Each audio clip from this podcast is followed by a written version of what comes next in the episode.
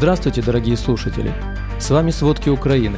Сегодня 7 октября и 226 день полномасштабной войны России с Украиной. Угрозы Путина применить ядерное оружие реальны. Турция отказала в военной помощи России. Большинство немцев за прием Германией уклонистов от мобилизации в России. Обо всем подробней. В Запорожье количество жертв ракетных ударов по центру города, которые были нанесены 6 октября, выросло до 11. Об этом сообщил секретарь Запорожского городского совета Анатолий Куртев. Всю ночь не прекращались поисково-спасательные работы на местах разрушенных ракетами домов. По состоянию на 5 утра был спасен 21 человек, из них 13 человек госпитализированы. Всего известно об 11 жертвах. Еще минимум 15 человек считаются без вести пропавшими. Во время отступления в Донецкой области россияне осуществили подрыв дамбы, что повлекло подтопление населенного пункта Райгородок. Российские войска используют тактику выжженной земли в Украине. В Генштабе также сообщили, что в оккупированной Кадеевке Луганской области происходит массовое уничтожение архивов и копий документов, особенно содержащих историю оккупации. В дооккупированном ПГТ Купенск-Узловой в Харьковской области украинские правоохранители обнаружили тела двух мужчин со следами пыток. У одного погибшего выявлены телесные повреждения в виде синяков на шее и грудной клетке. У другого след от пулевого ранения в грудной клетке и в паховой зоне, а также рану на голове. После отступления российской армии на всех дооккупированных территориях Украины обнаруживали тела мирных жителей со следами издевательств. Из казачьего отряда «Дон» в оккупированном Херсоне сбежала группа вооруженных российских военнослужащих. Ориентировка сообщает, что бежавшие крайне опасны, имеют боевой и оперативный опыт, подозреваются в серии тяжких и особо тяжких преступлений на территории Херсонской области. Сообщается, что 13 сбежавших имеют оружие, боеприпасы, угнали автомобили и проникли на территорию Республики Крым. Тем временем только в Херсонской области ВСО освободили более 500 квадратных километров территории и десятки населенных пунктов с 1 октября. Об этом сообщил президент Украины Владимир Зеленский в своем обращении.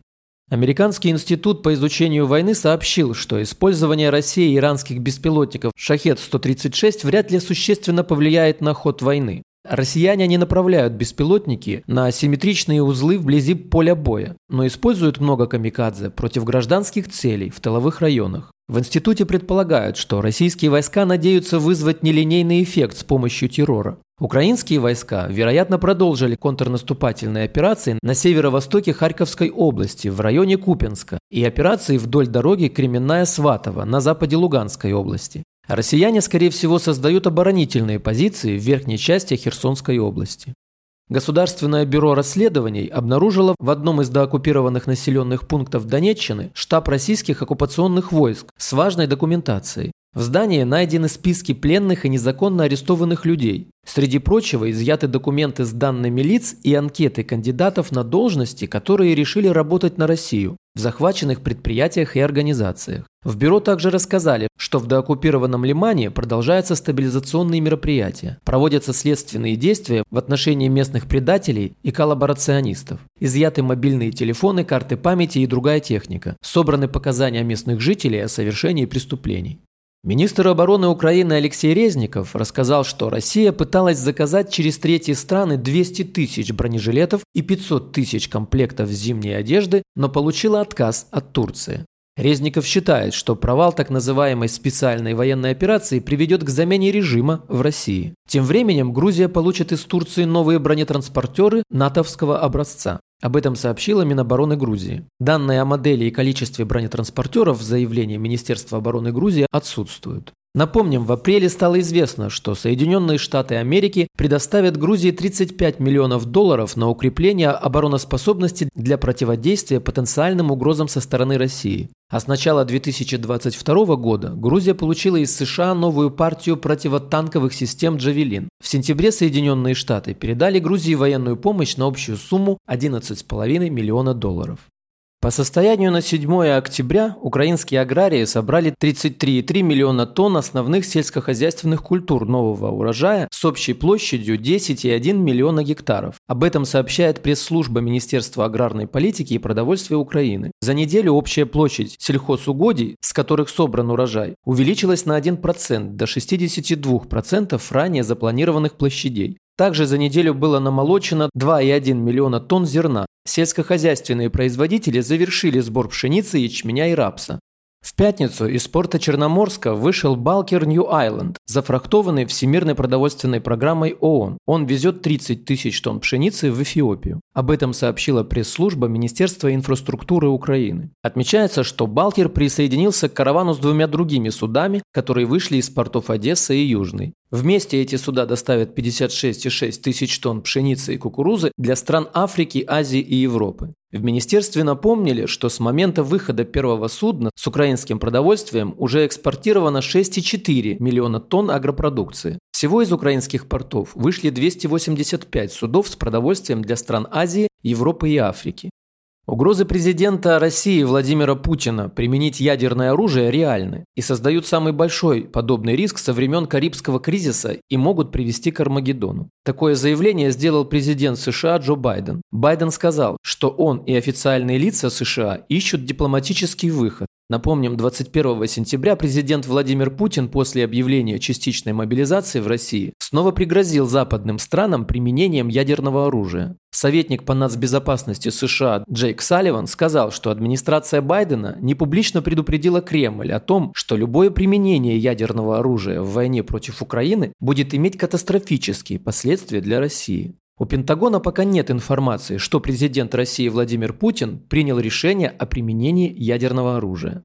Большинство немцев, 54%, выступают за прием Германии и уклонистов от мобилизации в России. 35% настроены негативно, следует из обнародованных в четверг 5 октября результатов опроса по заказу медиакомпании АРД. Как следует из опроса, больше всего сторонников приема российских уклонистов среди приверженцев партии «Зеленых» – 79%. Среди электората социал-демократов эту идею поддерживает 64% опрошенных. Среди сторонников левой партии – 57%. И среди приверженцев христианских партий – 55%. Приверженцы свободных демократов относятся к приему российских уклонистов прохладнее. Среди них эту инициативу готовы поддержать 47% респондентов. В то же время электорат правопопулистской партии «Альтернатива для Германии» настроен против. 57% сторонников этой партии не согласны принимать уклоняющихся от мобилизации в России.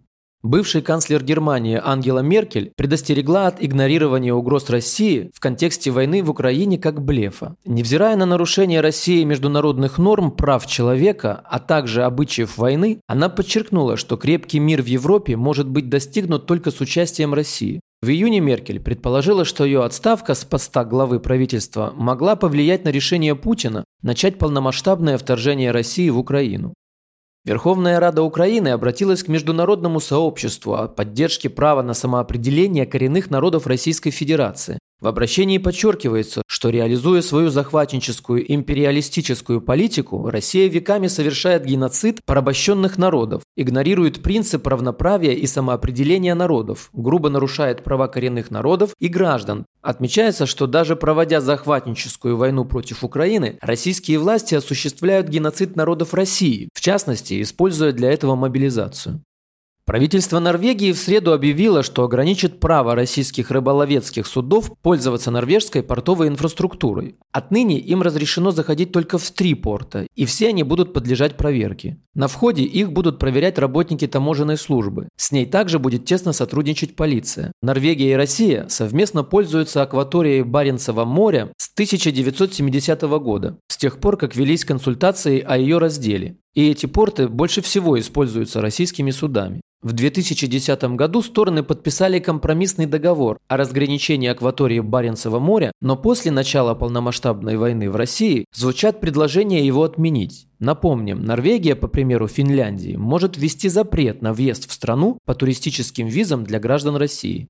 Кабинет министров Японии согласовал введение новых санкций против России в связи с односторонней аннексией Москвой четырех областей Украины. Всего 81 человек и 9 организаций будут добавлены в список тех, кто подлежит замораживанию активов. Среди них пророссийские сепаратисты на востоке и юге Украины, которые, как считается, несут непосредственную ответственность за одностороннюю аннексию. В список также включены высокопоставленные чиновники и организации, связанные с военной сферой. Заместитель главного секретаря Кабинета министров Кихара Сейджи заявил журналистам, что действия, которые Россия называет референдумами и присоединением, посягает на суверенитет и территориальную целостность Украины и являются нарушением международного права. Он сказал, что Япония решительно осуждает их и добавил, что его страна не может потакать попыткам России в одностороннем порядке изменить статус-кво. В свою очередь Украина признала оккупированные Курильские острова территорией Японии. Спасибо, это были все главные новости о войне России с Украиной к середине 7 октября. Помните, правда существует, а мы стараемся сделать ее доступной. Если вам нравится то, что мы делаем, пожалуйста, поделитесь этим подкастом с друзьями в России. Также, если вы хотели бы помочь нам делать материалы еще более качественными, пожалуйста, оставляйте фидбэк. Это очень важно для нас и для распространения правдивой информации. До встречи.